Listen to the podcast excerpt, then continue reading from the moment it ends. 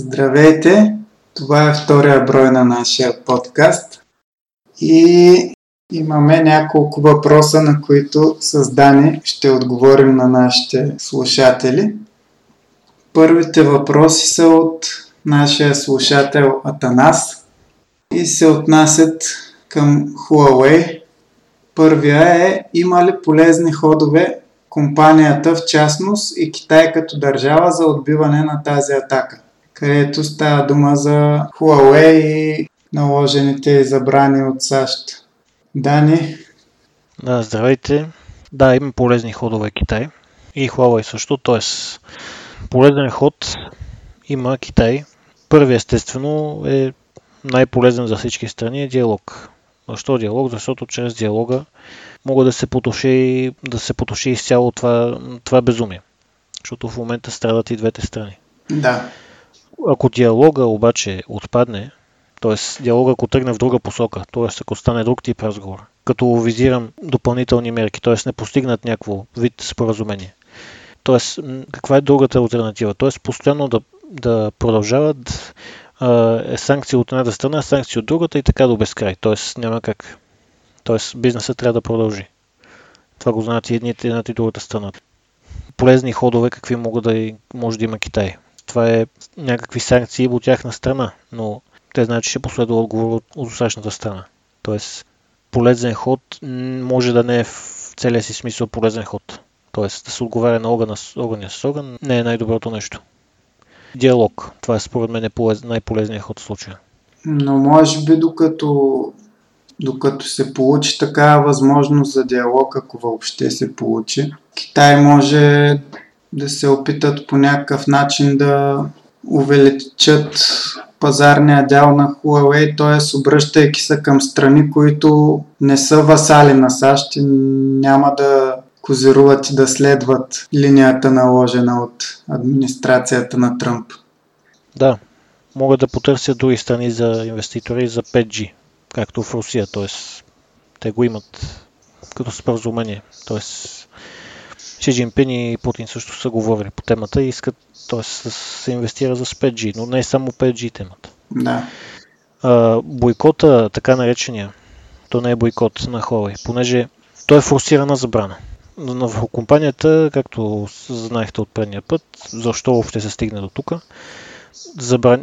казва се на другите компании, за да се много трудно да се здобиеш с Huawei, с телефон или с каквото и да е, който е на Huawei. А, тоест, това не е бойкот от страна на самия потребител. Тоест, не е, той, той не, е, не е, да речем, някаква енергийна напитка, аз ги мраза и няма да ги купувам. Тоест, не, това не е някакъв поради нещо определено. Тоест, това не е бойкот от страна на клиентите. Да. Точно, точно обратното. Тоест, някои клиенти може да си кажат, а сега пък аз не виждам истинска причина, нарочно пък нека следващия телефон ще ми бъде нарочно хлава и пък на пук. Има и такива хора. Да, има. Има си обаче лоялни, които искат да си куп, купат iPhone, обаче и те ще слушат защо пък е така. Не трябва да... Наистина ли имат пролуки? Както, както разискахме предния път. Това не означава, че iPhone няма да. полуки. Тоест, защо пък така всички изведнъж погват? Точно кое. Тоест, няма и лоша реклама. Тоест, това им помага. В случая и самия Ренджинг Фей, който им е техния шеф на Хуала и казва, т.е. преди, когато са имали успех, са получавали с стагнация, т.е. те приспиват, т.е. летаргия. Лежат на стари лаври.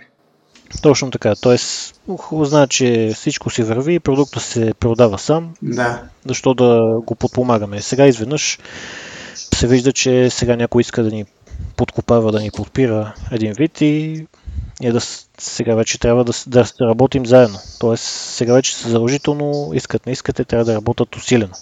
Защото в момента, който спрат да, да работят усилено, наистина може да, да имат проблем. Тоест, сега имат мотивация. Да. Сега са още по-обединени самите служители също. А пък е, евентуално и техните в, момента, които са им потребители. Тоест, те може би също се досещат, че кой ще направи всичко възможно да не си остави клиентите. И аз четах всъщност, че много китайци общо взето са си изхвърляли iPhone и са си купили Huawei телефони. Да. В отговор на тия заплахи и мерки от САЩ.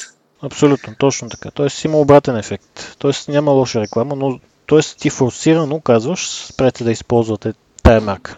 Понеже от политическа гледна точка трябва да е така. Но от економическа няма смисъл. Тоест, груба грешка. Реципрочната, т.е. това е като полезен ход, който прави Китай, т.е. полезният ход всъщност може би е направен от усрещната страна. Както и преди си, и каз, си казахме предния път, може би това има някаква идея, както завършихме предния път разговора, нарочно, да. да Тръмп иска Китай да порасне и той го, то, така се получава в момента. Тоест хората като си купат това, ще седат парите на тях. Те ще имат пари за още повече ресърч, т.е. изследователски дейности. Евентуално, ако имат още повече, дори само техния, техния вътрешен пазар, те да, да здобият още по, по-голям пазар дял на него, дори да загубят външен, т.е. пак може в крайна сметка парите им в кисията да станат повече. И да имат повече пари за, за изследователска дейност от това нещо. Дефекта да се превърне в ефект. Да, т.е. полезният То... ход, да. В Русия общо взето стана същото покрай санкциите там за Крим и т.н. Руснаците много се развиха селското стопанство, земеделие, животновътство, понеже много продукти заради санкциите вече не можеха да ги внасят и почнаха сами да си ги произвеждат и имат голям растеж в тая област. Тъй, че и при тях вместо да им извадят очите им изписаха вежди в, до някаква степен. Макар, че нали, имат естествено загуби, но както и Путин каза наскоро, загубите на Евросъюза са в пъти повече спрямо загубите на Русия от санкциите. Загубите ги има за Русия, но има и развитие на индустрията и на селското стопанство, което за момента още не е избило тези загуби, но ако погледнем в дългосрочен план, ефекта от него ще бъде по-голям. И както ти казваш за Huawei и за Китай като цяло, една възможност за растеж. Да. Да, и втория въпрос като допълващ от Атанас е какви реципрочни мерки биха били печеливши, т.е. може ли Китай реално да наложи някакви санкции на американски компании и така да ги да си върне на Тръмп. Като цяло, ако иска, може. Знаете, например, за редките метали. Кои са тези редки метали? Явно, ако сте учили химия, учили сте сигурно. Като погледнете самата лева таблица, винаги, да речем в класната стая, има още два реда над медалевата таблица и някъде отстрани, които са с, с точно тези редки метали. Китай има най-големи запаси на тези редки метали. Защо редките метали? Тоест, батериите на лаптопите се пълнят с литии и разни подобни. Тоест, съплая или доставките на, такива, на тези редки метали в световен мащаб са зависими от Китай. И не само батериите на лаптопите, и на телефоните също като цяло. Китай не изнася в суров вид такива редки метали, само преработени. Да. И ако случайно Китай реши да, го, да ограничи това нещо, това е огромен удар. И те могат, ако искат, те не са длъжни да продължат да го снабдяват. Но това пък е загуба и за тях и за другата страна. Тоест, но ако искат, могат да го направят. Колко би било ще е друг въпрос. Тоест, но ако искат, могат. Редките метали. Това е... Да. Тук могат да ударят много силно. Той Си Цзинпин съвсем лежерно спомена наскоро при едно изказване на някакъв технологичен форум ли беше, не съм много сигурен, че редките метали са доста стратегическа суровина. Само това каза и оттам вече всички економисти, западни анализатори схванаха какво точно иска да каже. А именно това, което ти обясняваш. Да. Че редките метали Китай държи огромен дял от пазара и ако реши да спре да ги изнася, ще загазят доста западни компании. Да. И третия въпрос от Атанас, докъде се простира влиянието на САЩ спрямо продуктите на компанията в световен мащаб? Като цяло, ако разбираме въпроса, доколко т.е. мерките на САЩ срещу Huawei влияят на продажбите им. Да. Влияят, да горе-долу свързано с първи въпрос, т.е. влияят естествено. Тоест, форсираната, ето, хей така, няма повече да... Тоест, много трудно да се добиеш с нещо, с което е Huawei, отиваш в магазина, но нямаме резервни части, нямаме кълъвчета за Huawei, Да. дори, или нещо подобно, търсете си и трябва да ходите, да речем, нещо като в Афилиенци или нещо подобно, там да ги търсим. Оттам, защото поне там може да ги имате. Или някакви Да. други подобни места. Да, поне от, от първа ръка, така да се нарече. Huawei точно. Но влиянието е, да, т.е. Но, но както казах и по-рано, компанията е в момента в, в по-добър състояние, отколкото е да е хей така да си лежи и да спи върху имането си, което има, или да... Тоест, те са длъжни сега да работят още по-усилено. Мерките, които са наложени срещу тях, са и в такава посока, в която да ги накарат те да работят, да измислят някакъв стратегия или начин, с който да се справят, плюс клиентите им в момента, някои от тях, на пук, продължават, т.е. Те, те стават още по-лоялни. Някои от тях, някои от тях, които ако се подлъжат, може да се каже да, наистина може би няма и хора, но може и по друга причина. Да. Просто да речем, нямат финансова възможност или нещо подобно да не са сходни. Но те си купат някой друг по-ефтин телефон. Но в случая е точно това. Да, мерките влияят и негативно, но Тоест, по същия начин, когато има такива трансформации в самата компания, естествено много служители биха и напуснали. Тоест, когато има голями трансформации в една компания, естествено някои напускат Да. самата компания. Това е естествено. Но това може и да е за добро. Тоест, оптимизиране на персонала, както се казва, всъщност не е само за- е така спестяване на разходи, понеже има твърде много санкции, не може да си позволим заплати или нещо подобно. Не. Случаят е не, не е чак такъв, защото това се чува в световен мащаб, отеква това нещо. И клиентите, те самите не искат, те не, те не бойкотират хей така хора. Това им е наложено от отгоре, като мерки. Тоест, както ви казах, да речем, искате някое зрънчо, има там някаква лоша реклама или сте разбрали, че нещо е намерено в него. А, хей, така, намерено нещо. Въ- Външна, външна част, която не е за ядене, образно казано, и няма си кому повече това зрънчо. Да. Но това е. Но това не е случай както е с Huawei. Тоест, това е наложена по забрана отгоре. Да. Също. По политически причини. Да, които нямат почти никаква економическа ги смисъл. И това го знаят и двете страни. Да. Тоест, мерките са, не са с цел да, за, да се удари и така и така хора. Както ви казах и даже и предния път, аз ще го повторя. Тоест, може би наистина има някаква много голяма умисъл това да израсне хора и Китай. Да. И те ще го направят. И те ще успеят. Също ще успеят, ако нали, се продължава по този дух. Т.е. дори да се потушат някога, т.е. тези техни дразги, те вече, са, вече порастват от, от това нещо. Т.е. става това, което трябва да стане. Както и предния път ви казах, т.е. трябва да има баланс. Т.е. ако живееш само в бяла среда, не правиш разлика. Т.е. това е необходимо. Да. Това трябва да стане. Те така или иначе не могат да разчитат, че Тръмп нали, ще си промени мнението и ще отпаднат всички тия забрани. Трябва да и със сигурност още когато е излязло решението и са научили, са почнали да работят и по собствена операционна система, която да ползват вместо Android и, и в много други посоки, които мерките на САЩ биха ги ограничили. Да. Добре. Ако някой от вас, слушатели, иска да ни зададе въпрос във връзка с нашите разговори и теми, които обсъждаме, може да ни пишете на електронна поща borevestnik.podcast.abv.bg Имаме още въпроси от нашия слушател Димитър. Един от тях е доста интересен. Възможно ли е според вас някой ден Китай да измести САЩ като световен лидер? А, това като въпрос, за да стане, дори да, да стане някога факт, той за, за, да си отговори на въпроса защо САЩ в момента е лидер. И какво ги направи лидери.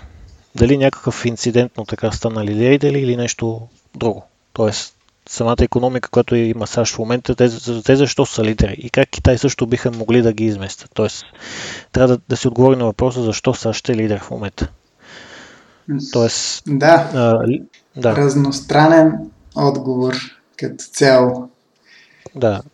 А, Китай, а, т.е. както в момента всички го- масово езика на бизнеса е английски. Да, Причината за това не е само САЩ. Причината за това, знаете, е Великобритания. Се- това, Британската разраства- империя. Да, Британската империя.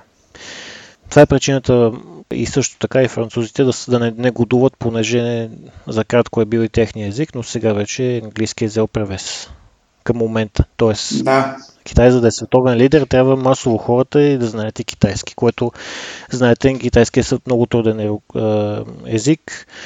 За западноевропейци става въпрос или за източно, за като цяло за европейците, те, те а, са идеограми, самите техни иероглифи. Тоест, виждаме цифрата едно на арабски и българина ще каже едно, италянца ще каже уно, да, но всички знаем, че е единица. Така са иероглифите. Те са идеограми. Тоест, един иероглиф може да значи няколко неща заедно. да, Но, т.е. За, за да, защо езика е важен? Защото ако Китай иска да бъде световен лидер, трябва масово да кара хората да учат и техния език. И той да бъде важен за бизнеса, както е английския в момента. И както и френския, също и немския. Много от най-добрата инженерна литература и медицинска е на немски да, в оригинал. В, в оригинал е на немски. Китай също трябва. Те, ако, както, както и Huawei сега с 5G, т.е. масово много хора се страхуват от 5G. Почвено или безпочвено, друг въпрос. да, има слухове, че ще е вредно за здравето. Тоест, че се развива рак и какво ли не. Да, това доколко е вярно и доколко не е вярно, ще си покаже, но сам, самия, Ки- т.е. за да стане и Китай лидер, т.е. трябва да има литература тяхна, която да е в оригинал, Да, толкова важна, че човек да е длъжен, просто трябва, колкото и да е добър превода, те трябва да го разберат на изконния техен език. Тоест, какво визирам? Нобелови лауреат или нещо подобно. Труд научен, който да е на техния език. Тоест да, и, да и, и бизнес отношения, не само да, ще ви построим магистрала и ще изплатите договора след години или язовир. Не само това. Тоест, постоянни бизнес отношения. Затова езика е важен. И естествено, чрез езика навлиза културата на държавата. Както френския в Африка. Обаче там това не означава, че африканските държави след години ще имат геополитическия възглед на Франция. Точно не, не е така. Те си гледат себе си. И ще направят техен и диалект също, както и английския в момента Оф, също. да не Да. говорим за индийския английски, например. Точно така. Да, т.е. това не означава, инди, инди, индийци си говорят английски, това не означава, че те искат това, което Великобритания иска. Те са индийци, както по същия начин, ако научи, тръгнеш да учиш езика на другата държава. Не само с цел уважение, но и по друг начин. По през Втората световна война англичани са учили и знаели си са немски. Както и, в, и германци са знаели английски, с цел уважение Да, но те са били изпращани отгоре. Тоест, нито едната страна като войниците са искали да оцелят и да се върнат дома при семейството. Но от уважение, естествено, знаеш, че от други език. Тоест, Китай, за да бъде световен лидер, трябва китайски език да, да стане така, че да бъде важен бизнес език за работа на хората. И като става въпрос за Китай и световен лидер, не трябва да забравяме. Впрочем, по някои показатели аз четах, може би миналата година, че Китай вече са изпреварили щатите като економика. Само, че, както и ти споменаваш, далеч не е само економиката, поне и въпроса не пише само за економика, а световен лидер като цяло, т.е. разбираме и като военна сила, и като влияние по света и така нататък. Така че твоята Да, гледна точка от към езика наистина е доста важна също. трябва и да, да има културно влияние, както на САЩ, да речем. Знаем, всички сме, масово хората сме гледали ситкомите така наречени 30-минутни комедии, като приятели, жени с деца, всичко останало. Да, А, други, да не ги споменавам, всякакви, да не знаете, говорим за холивудските Да. бузи, които на... всичките, откакто, абсолютно. откакто Тръмп стана президент, просто превъртяха и копчето за пропагандата го завъртяха на максимум. Да, и масово филмите напоследък не стават за гледане, но преди Да. време, да речем, филм от 70- 70-те, 80-те, страхотни филми. Имат. И нещо подобно, т.е. като културно хората да, да, да, културно да навлезе, т.е. чрез дори и чрез сериали. Но кой, кога си представяме ние, че ще почнем да гледаме ние вместо турски, да речем китайски сериали или нещо подобно? Или драми, тяхни. Тоест трябва културно да навлезе това нещо. Да. И храната също. Храната, да, знаем китайски ресторанти, ходим и ядем. Това е до някъде. До някъде. Но, да, но не само. Все и... пак рядко има хора, които често ядат китайско. Обикновено да. от време на време, да кажем, максимум веднъж седмично. Да. И масово за китайските ресторанти знаем, отидем ли там и ако ядем, ако ние не сме, но т.е. ако сме гладни, няма да останем гладни при тях поне. Порциите си им са огромни. И да. ако искаме, можем. Тоест и не са чак толкова скъпи. Ако искаме. Ако искаме, можем да отидем и в Макдоналдс също да ядем. Но това е, е избор. Та, за Китай да стане световен лидер, пак казвам, езика им трябва да стане важен бизнес език. Също така, културно трябва да навлезат не само чрез храна, а чрез медиа. Да.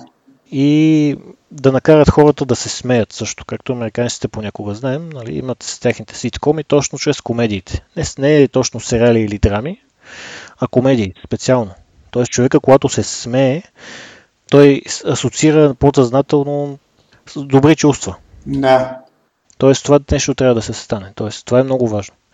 Друго нещо за Китай да не забравяме Тайван. Тоест демократичния Китай. Когато ако Китай стане стоен лидер, т.е. визираме ли Китай, Народна република Китай или и Тайван, т.е. Тайван, колкото и да се стои 20 милиона човека там, знаете, силна економика, HTC са тяхни, Acer също се правят там, Asus и в Китай, но, но Тайван като цяло. Тоест, те, са, те, те нямат само претенции, е, ние сме тайванци вече и няма нищо общо с Китай. Точно обратното. Те смятат целият Китай за техен. И териториалните претенции на Китай, на Народна република Китай в морето, както ви казах и на предния подкаст, Тайван ги признава. Те са съгласни. Да. Тоест, Тайван, е, с Китай за световен лидер трябва да имаме предвид Тайван. Също. Както и, знаете, ситуацията с Тибет и Китай като цяло, знаете, преди на 3-4 юни се навършиха 30 години от Тянанман, 89 година. Но като цяло, Тибет също. И Тайван. И естествено Хонг-Конг. И Макао. И като стана въпрос за Хонг-Конг, напоследък в Хонг-Конг имаше протести сега юни. Да като ако се запознати защо въобще има протести, то не е за първи път. Знаете, в Хонг-Конг с техните чадъри, всичко останало, Хонг-Конг малко с завирнат нос, така да се нарече хората. Ние сме нещо повече, разбирате ли, понеже не сме в Китай и работим в Хонг-Конг, дори да сме в някое гето, което супер малък апартамент и аз търпя, обаче нали аз съм в Хонг-Конг и не съм в Китай. Ми, вероятно, нали са били под английско владение, както и ти обясни. Да. Как се е случила цялата работа в първия брой. И са прихванали от английската арогантност. Да, което е жалко. Тоест, жалко за хората. Аз ги съжалявам. Но и не само това. Тоест, с вирнат нос, ние сме в Хонконг и се възгордяват като възгордяването не, е, не е, се възприема добре в, на изток, знаете. Да. Както ви казах и преди, както и при нас. То е в християнството, да. Да. Гордостта е грех. Не, не трябва. Както и в будизма също. Ние ако имаме 10 заповеди с грехове, будизма са 108. Тоест и сарказъма също. И дори да помислиш. Тоест това не, не се вписва изобщо и защо, да се върнем на темата, защо пък сега в протести в Хонконг за пореден път? Това, което се, се случва е, че един жител на Хонконг, едно момче, пълнолетно, с момиче също пълнолетно, момчето от Хонконг, родом, момичето е от Тайван, т.е. Република Китай. И, нали, знаят се, ходят там заедно и става така, че момичето е забременява, момчето от Хонконг е в Тайван, те са заедно с момичето, нещо се скарват, семейни нали, отношения, личните неща си остават лични, каквото и да е станало, но а, става така, че момчето а, прекратява живота на бременната си приятелка. Тоест е заклан от него.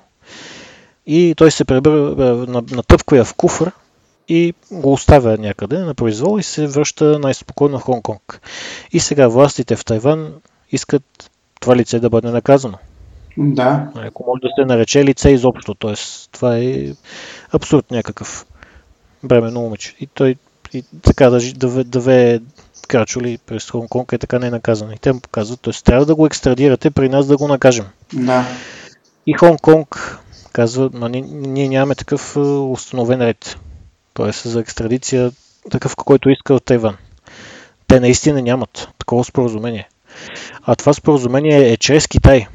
Тоест, какво се получава сега? Трябва да се екстрадира човека към Китай, Китай да го даде на Тайван.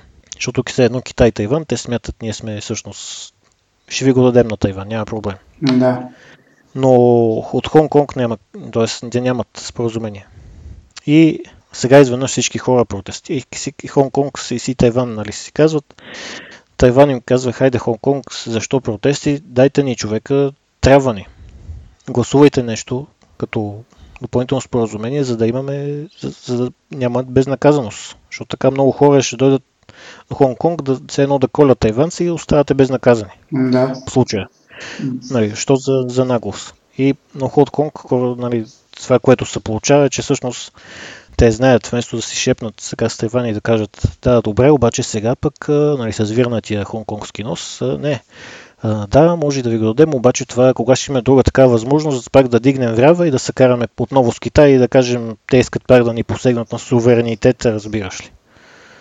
Значи, т.е. западните медии раздуха тези протести супер много, нали, да покажат колко да. са лоши китайците и как, как да. тормозят горките жители на Хонг-Конг, които хора. реално са си китайци, но както да. и да е.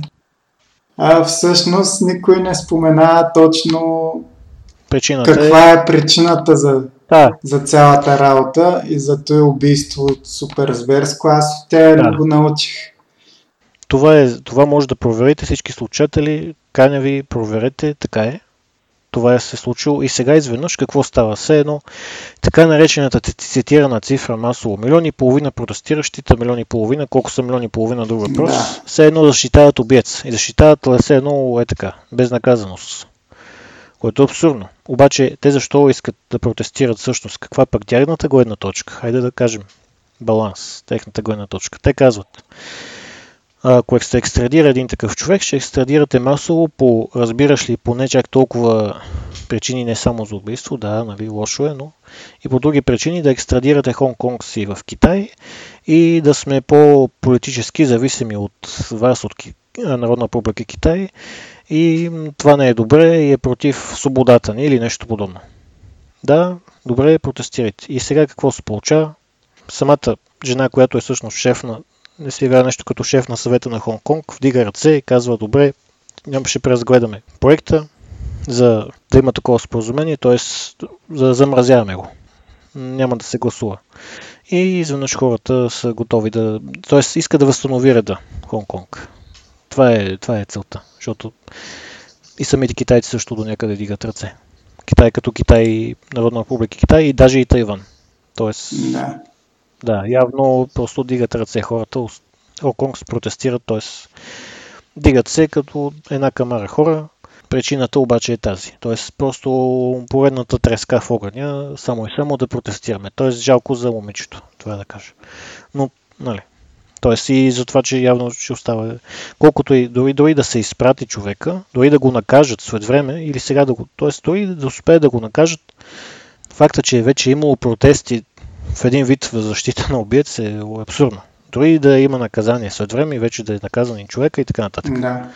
И дори да е изпратен не, поне официално, да бъде изпратен и да бъде наказан. Това, че имаше протести, че се подклажда, че тръгва от такова нещо е, е ужасно.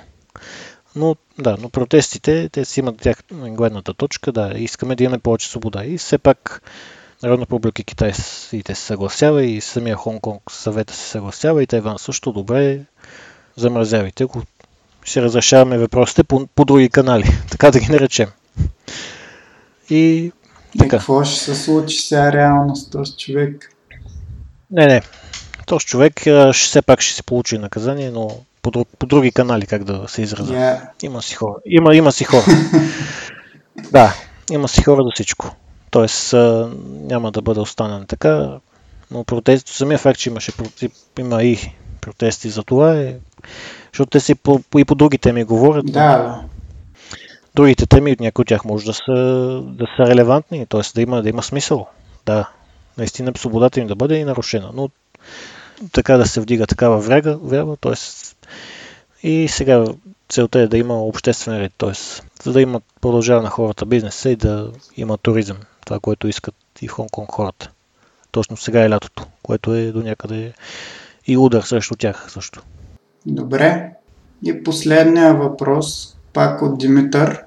Възможно ли е създаване на по-тясно сътрудничество на Китай с други азиатски страни, за да постигне свои стратегически и економически цели и да намали зависимостта си от западните страни? А, да, поред мен, поне моето скромно мнение е такова, че да, възможно е други страни с Китай, които да...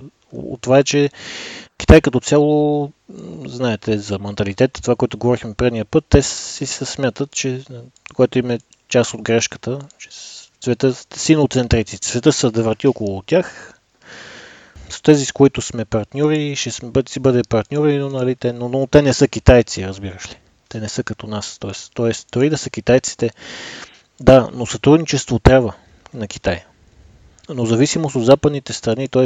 те до, до някъде са зависимост, самите западни страни пък са зависими от Китай. Да, да. Не само, че той е зависим от тях. Т.е. това до някъде е добре. Те, за да са взаимно зависими, това е добре. И за двете страни. Има и лоши страни, има и добри страни. Т.е.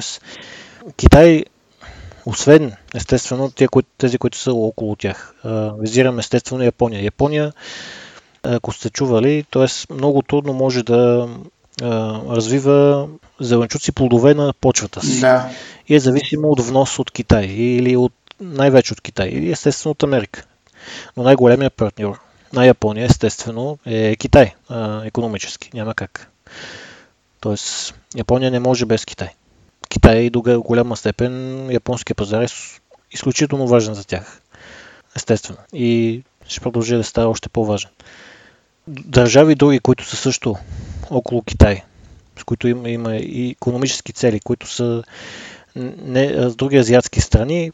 Това са южните им съседи, героичността Азия, знаете. Виетнам, Сингапур, Индонезия, Малайзия. Да. И становете. Тоест Казахстан, Узбекистан, Таджикистан, Киргистан и Туркменистан също. И Индия, естествено.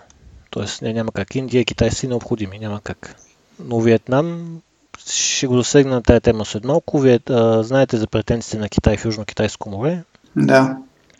А, този, който държавата, която най-много подпира и се опълчва на Китай, може да си мислите да Америка или Япония или Филипините, не. Виетнам. Най-много е против тези претенции на Китай.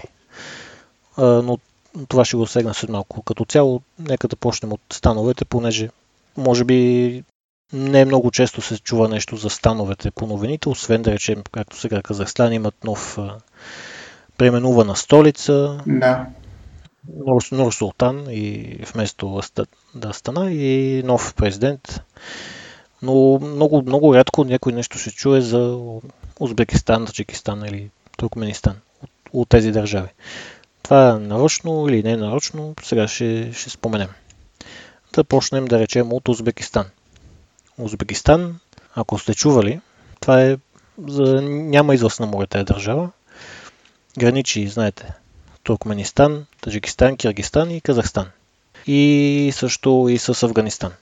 Аралско море, най-бързо пресъхващото, което се знае до сега. Т.е. преди време е имало реноме или репутация или е било известно Аралско море като четвъртото най-голямо езеро в света. Да най- четвърто най-голямо тяло от вода въобще в света. Сега пресъхва. От, в Узбекистан голяма част от самата държава е, е пустиня. Тоест, това, което има Узбекистан е 80% от самата почва, тя е, е неплодородна. В Централна Азия Кузулкум се казва тяхната пустиня, която споделят заедно с Казахстан на, в тяхната северо-западна част. И единствената плодородна част като която е много, всъщност една от най-плодородните в региона на Узбекистан е тяхната котловина Фергана. Да. Така е направен Узбекистан, че, т.е. така са му направили границите, когато се е разпаднал Съветския съюз, че а, самата а, столица, както е на Узбекистан, Ташкент, тя е много близко до самата котловина Фергана, но в Фергана, самия град Фергана и градовете около нея, там се, се движи всъщност по-голямата част от економиката на държавата. Но за, да се стигне до самата котловина и самите хора като човешки ресурс да стигат до Ташкент, те няма как дори да използват пътища, пътя, който е в самия малък, самата малка част, която има като пътища през планините, те са много трудно проходими, т.е. няма реално а, инфраструктура. Т.е. Те, те трябва да минат през, дължни са да минат през Таджикистан, за да стигнат до столицата и обратно. И това естествено нагнетява напрежение в самия Таджикистан, защото имат много териториални претенции с Таджикистан като енклави. Енклав означава малка част от държава в друга, както е Калининград. Да. Или нещо подобно. Както имат, имат и Бангладеш и Индия. Те доскоро имаха, но скоро се ги разрешиха. Тоест малка част, т.е. голяма част земя вътре на едната държава, другата част на другата държава. И пак трябва да има граници и контрол, което ограничава движението на хора. Тоест, Таджикистан не е доволен от това, че постоянно узбекистанци минават през границата. Да. И това нагнетява напрежение. Узбекистан 31 милиона човека, 31 милиона човека живеят там, като по-голямата част живеят точно в тази котловина и столицата до нея, т.е. столицата извън котловината, Фергана.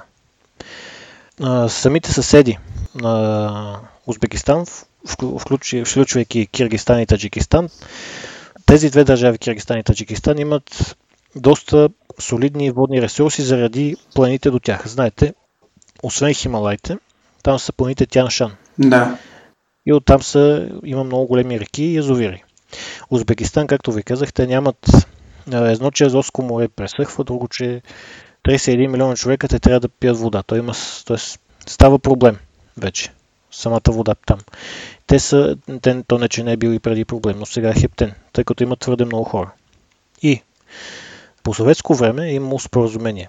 През зимата Казахстан и Узбекистан пращат на Киргистан и Таджикистан а, газ за отопление, през лятото Киргистан и Таджикистан им дават вода. Т.е. отпускат им вода. Т.е. отпускат си язовирите, за да имат вода държавите. Да. В днешно време обаче това споразумение не се преразглежда. По една или по друга причина. Според мен, както е, ви казах и преди, великата игра на шах, раздели и владей, т.е. за да има напрежение и да не се обединяват държавите. Тоест в момента не въжи споразумението, така ли? В момента не въжи, официално не въжи, но те колкото и да го се опитват да го направят така, че да, им дават вода и да си я споделят с газ, няма економически облегчения, които да направят това по-лесно. Тоест това и да става е трудно. Ага. Искат си за себе си. А, и друго нещо. В Киргистан това, което се получава е, че а, държавата иска да спонсорира, да, да финансира и да дава пари за да създава а, язовири върху реките си. И това, което се влива точно в, в, е, в Фергана, в тяхната котловина, са точно реките, които са в, идват от Таджикистан и Киргистан. Да. Това са река Нарин и река Карадаря. Тоест и Киргистан, като, сплаш, като има по-лоши отношения, да. Като се да направят кажа, язовири, съвсем по-трудно. увисват за вода да. Узбекистан. Да, и а, лошото, т.е. недоброто, да го наречем в този случай, е, че всъщност Москва използва това нещо като влияние на бившите си съветски републики между Узбекистан и Киргистан да каже на Киргистан, да, добре, ще ви помогнем даже с пари за язовира. Но пък казва на Узбекистан в същото време, да, спокойно пък ние ще ви дадем на вас вода от нас. Да. Чрез, чрез други държави. Да, т.е. Тоест, нали, и двете да, да станат по-зависими от Русия. Да. Но пък същото време те, те, те не го искат. Те, те, те сама за себе си. Тоест не, не играят отборно, което трябва да направят всъщност заедно.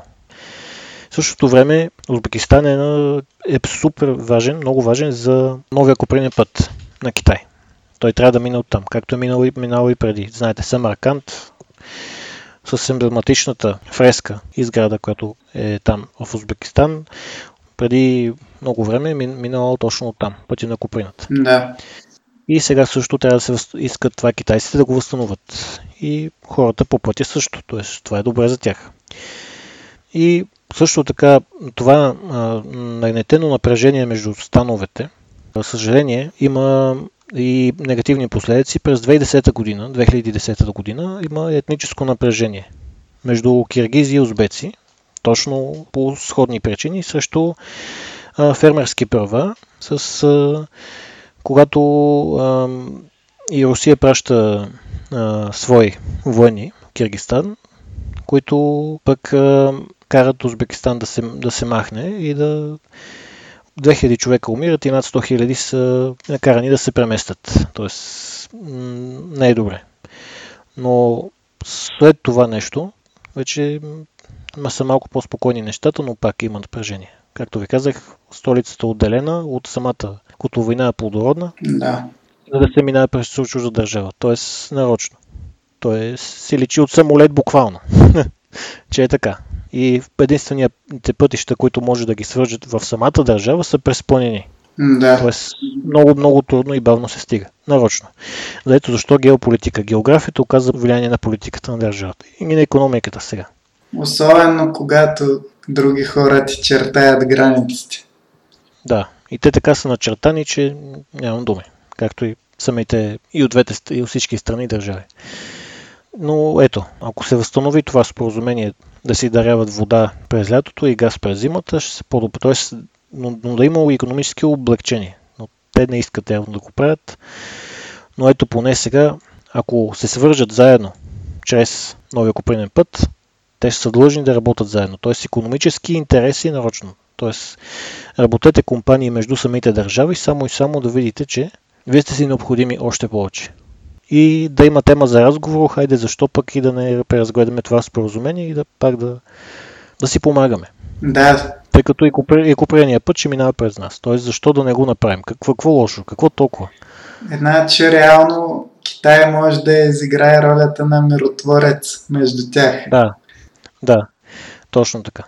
И Казахстан също може да помогне по същия начин, защото знаете, те имат резерви. От да, много да. нефти, природен газ имат. И много интересен факт, също може би ще се отклоним, но интересно е да се знае за самата Ферегана.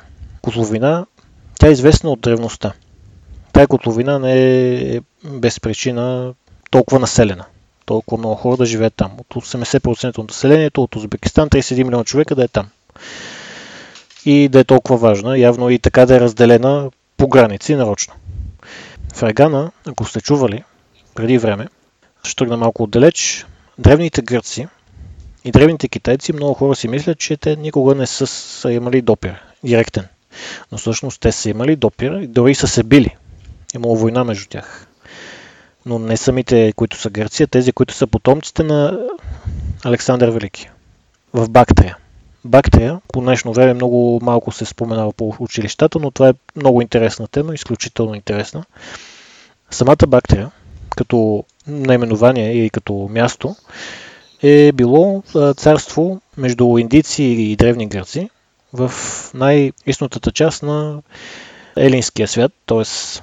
това, което успял да завладее Александър, стигащо до Памир, до планините до Памир и Хиндукуш също и случая до котловината Фергана да. на, на, на изток. И кога става това нещо? Да, от 250 година преди Христа се създават, т.е. знаете Александър, където мине, всеки град Александрият Александрия. Естествено създава и там град Александрия. Александрия е СКТ, т.е. Александрия най-източната. И Бактрия. И други, други градове. Но те се обединяват, защото около 80 години след, т.е. 250 година преди Христа се създава. Това е като царство, което е било част от империята на Александър, т.е. тези градове. Но след 80 години след това, като се разпада империята на Александър, греко-бактрийското царство се провъзгласява за независимо от това, което е останало вече от империята на Александър, т.е. това са и селоцидите, т.е. тези, които са в Тигриев, Тигриев рад по днешно време, т.е. днешна Сирия и Турция, Анатола също. И те се обявяват за независими и създават собствени, собствено царство. Като естествено в котловината Фергана е най-сушната им част. Да. И гръците на изток, те са познати се като греко-бактри или бактрийско царство. И сега за Китай. Като прескочим още 100 години напред, през това време в Китай са били владяни от династията Хан, като се бие също време с, на север с племената Шонгно. Шонгно всъщност това са предшествениците на хуните. Знаете, хуните идват така наречените на английски Dark Ages или тъмните години. Когато се разпада Римската империя, идват пък хуните. Да. С, но, да, и след хуните пък идват монголците. Но първо това, което се бил Китай, с на север планината, са били Шонгно. И след като са били толкова много с тях, те иск, искат а, съюзници. Китай им трябва съюзници да се, да се справят с тази така наречена от север напаст за тях. Тоест, племената на север, те постоянно се движат и плечкосват, слизат надолу в плодородните земи на Китай и в същото време, по това време император, император Лу праща а, мъдреци, т.е. хора като нещо като агенти но ги е пращал с цел разузнаване за да търси нещо като скрит кос в ръката си или нещо като да, за да се образува повече самите хора. Тоест не, не само други цари, с които да се обедини и да разгроми на север племената, а и а, наука. Чрез да пътуват. Както знаете, нещо сходно, когато мисюлманите, специално в стигат и до Малайзия. Те стигат не, не случайно, т.е. знаете, алхимия, алгебра и алкохол идват, точно алкохол, дето иземе е забранен, идва от тях. Точно от тях идва. И алгебра също, т.е. разузнаване чрез, чрез, чрез наука. И това нещо прави император Лу, но с цел да разгроми северните племена. И това става 80 години, 180 години след като се разпада империята на Александър. И един от техните мъдреци, специално който праща на изток, Жан Кян, праща, праща го първо на север при, при племената, за да ги разучи. И той, така става, че той дори се и а, жени за Шонгно жена и има дори, дори деца, деца с нея. Но той, той продължава да бъде на мисия. Тоест, той е много добре обучен агент от китайците. И отива на изток. За да види какво има там, защото очевидно не на изтока, на запад. Тоест, на, от Китай на запад. Тоест, на изток очевидно е морето и Япония. Тоест, те искат съюзници. И стига не до къде да е, а до още едно племе с номади, юежи, които са на изток, които са граничили с Бактрия. Тоест, Жан Кян, мъдреца, стига до Бактрия. И там какво вижда? Вижда хора които не са с дръпнати очи, т.е. с бяла кожа, да. с а, къдрави коси, с бради, но бели. И вижда начина им, т.е. знаете от това време, а, типичните не само фаланги, това, което са имали гърците, с копия и са имали конници. Това, което са имали като коне, грекобактерите са били изключително силни коне. Това, което Александър е успял да завладее, като е минал през Арабия и Персия. Тоест нещо, нещо като арабските коне. Тоест да. изключително бързи коне и леки и се поддържат лесно. И много маневрени. Тоест това Мадреца като го вижда в самите хора от Бактрия го описва на книга и казва да, това са хората, пият вино, там в самата долина Фергана също, какво ли не. И освен, че а, разузнава, т.е. той вижда и тези, всичките им тези коне. И това, което като се връща след това в Китай, мъдреца споменава това на император Ру и му разказва за самите коне. И това вижда потенциал император Ру в тези коне и, и казва, добре, ще изпратим вестоносец, който да иска да откупим тези коне. Той ще платим на грекобактерите за коне. защото те ще ни помогнат в войната. Тоест да искаме хей така те да ни помогнат за, за, за, за самите а, северни племена, те може би ще искат част от плячката. Тоест, но ако си купим коне от тях, каквото успеем да завладеем с нас, ще го бъде наше. Тоест, да. те искат, ако имаш, искаш помощ от някой, те ще искат да се разраснат. Тоест, ще, ще имат нов съюзник, може би да, може би не, на картата си до тях. Тоест, искат по-добре сами си свършат работата, но чрез новите коне. И спрашват вестоносец, обаче какво става с него? Става така, че грекобактерите убиват вестоносеца, обезглавят го и това ядосва император го и той праща свои хора, като генерал него, т.е. генерал общо образно казано, защото не е китайска дума, но главнокомандващ Ли Гуангли с 20 000 пехота и 6 000 конници. Ага. И а, конници като и, и колесници, като по това време все още е имало колесници, което е интересна тема. Между другото, колесници е имало в Египет и Китай и след време като идват вече, речем, като става средновекови кръстоносци, няма колесници, всички са на коне само. Да. Интересна тема, но както и да е.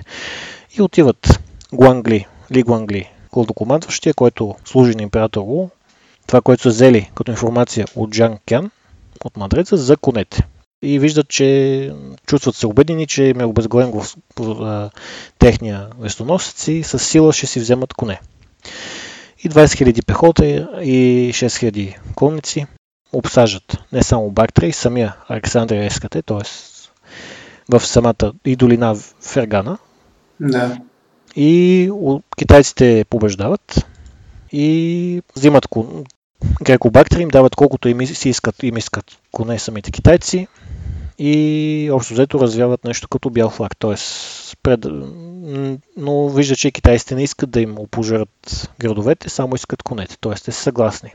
Да. И какво става? Тоест, тук се заражда вече купрения път. Това е, това е едно от основополагащите моменти за купрения път. Тук, тук почти се ражда. Това е изключително важно. И точно горе-долу върху около тази котловина в Ергана. Затова тръгнахме оттам и чак до сега. И за това Узбекистан. Та, изключително интересно знаете геополитиката на самите държави, както ви казах, раките.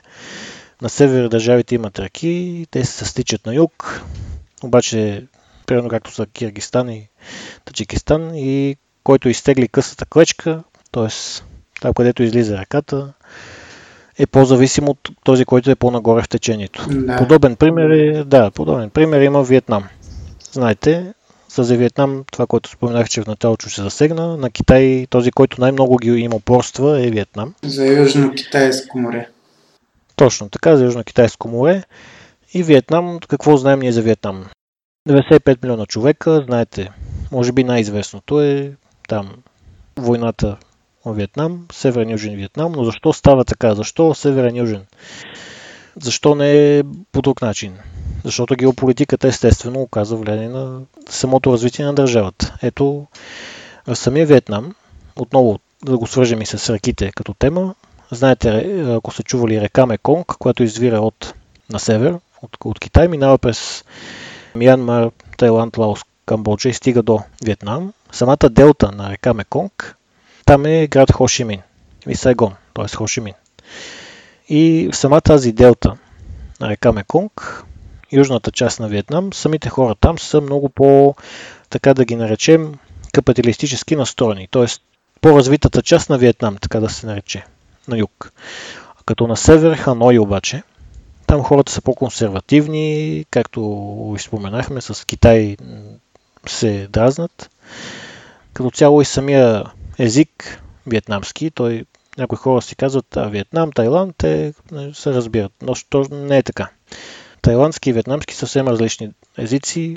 Виетнам са на тонове, т.е. както са в Китай, но използват латиница. Да. В Тайланд ням, няма латиница.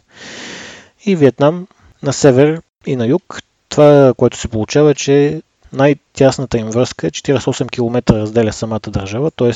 физически ето геополитика основно, географията на държавата, средната част са планини. Т.е. физически самите хора наистина са разделени.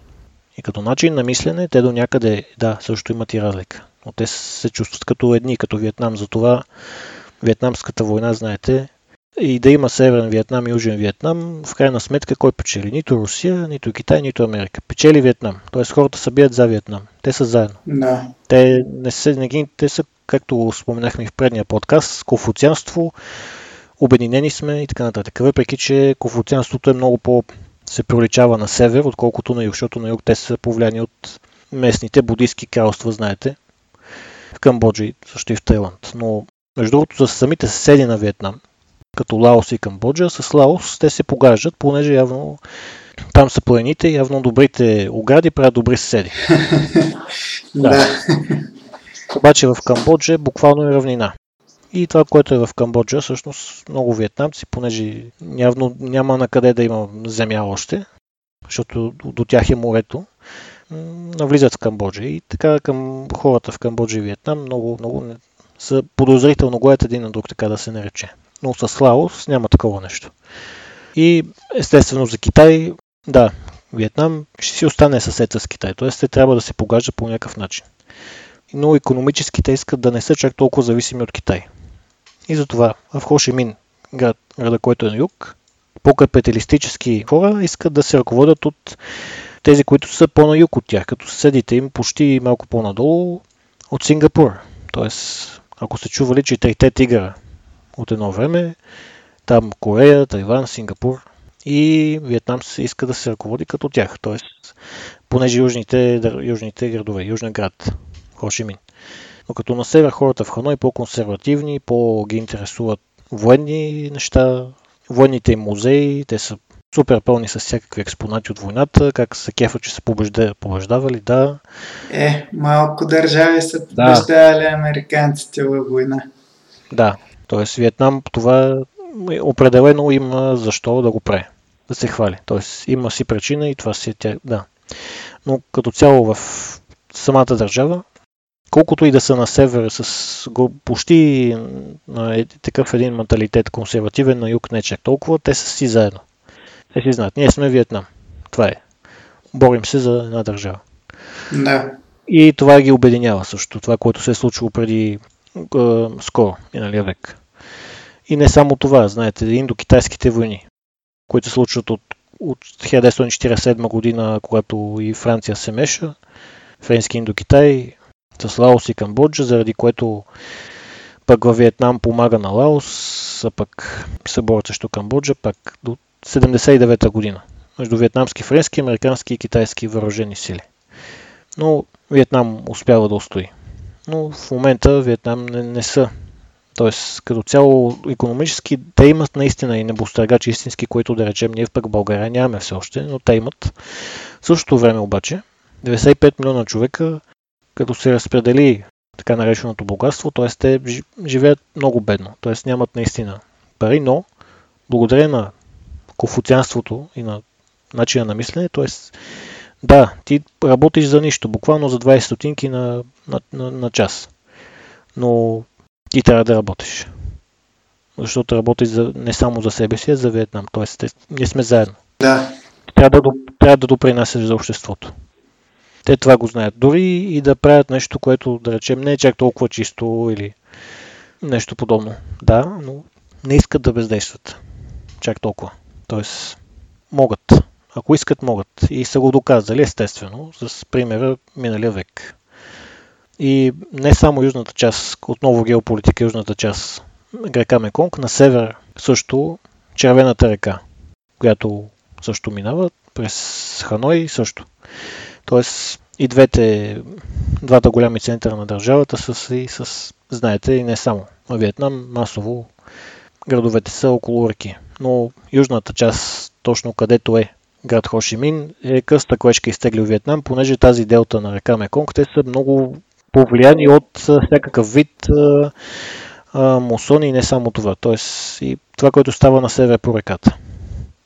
Тоест от екологична гледна точка, от и геополитическа, също и от географска, те са много зависими от това, което става в морето. Точно заради това те се а, дразнат на Китай, когато имат претенции за риболова в морето, което около тях и те са зависими. Т.е. те трябва да се изхранват и да имат ресурси. Да. От, от морето, от шелфа, който е там. И друго нещо, което вьетнамци също се придържат към него, са трите нета.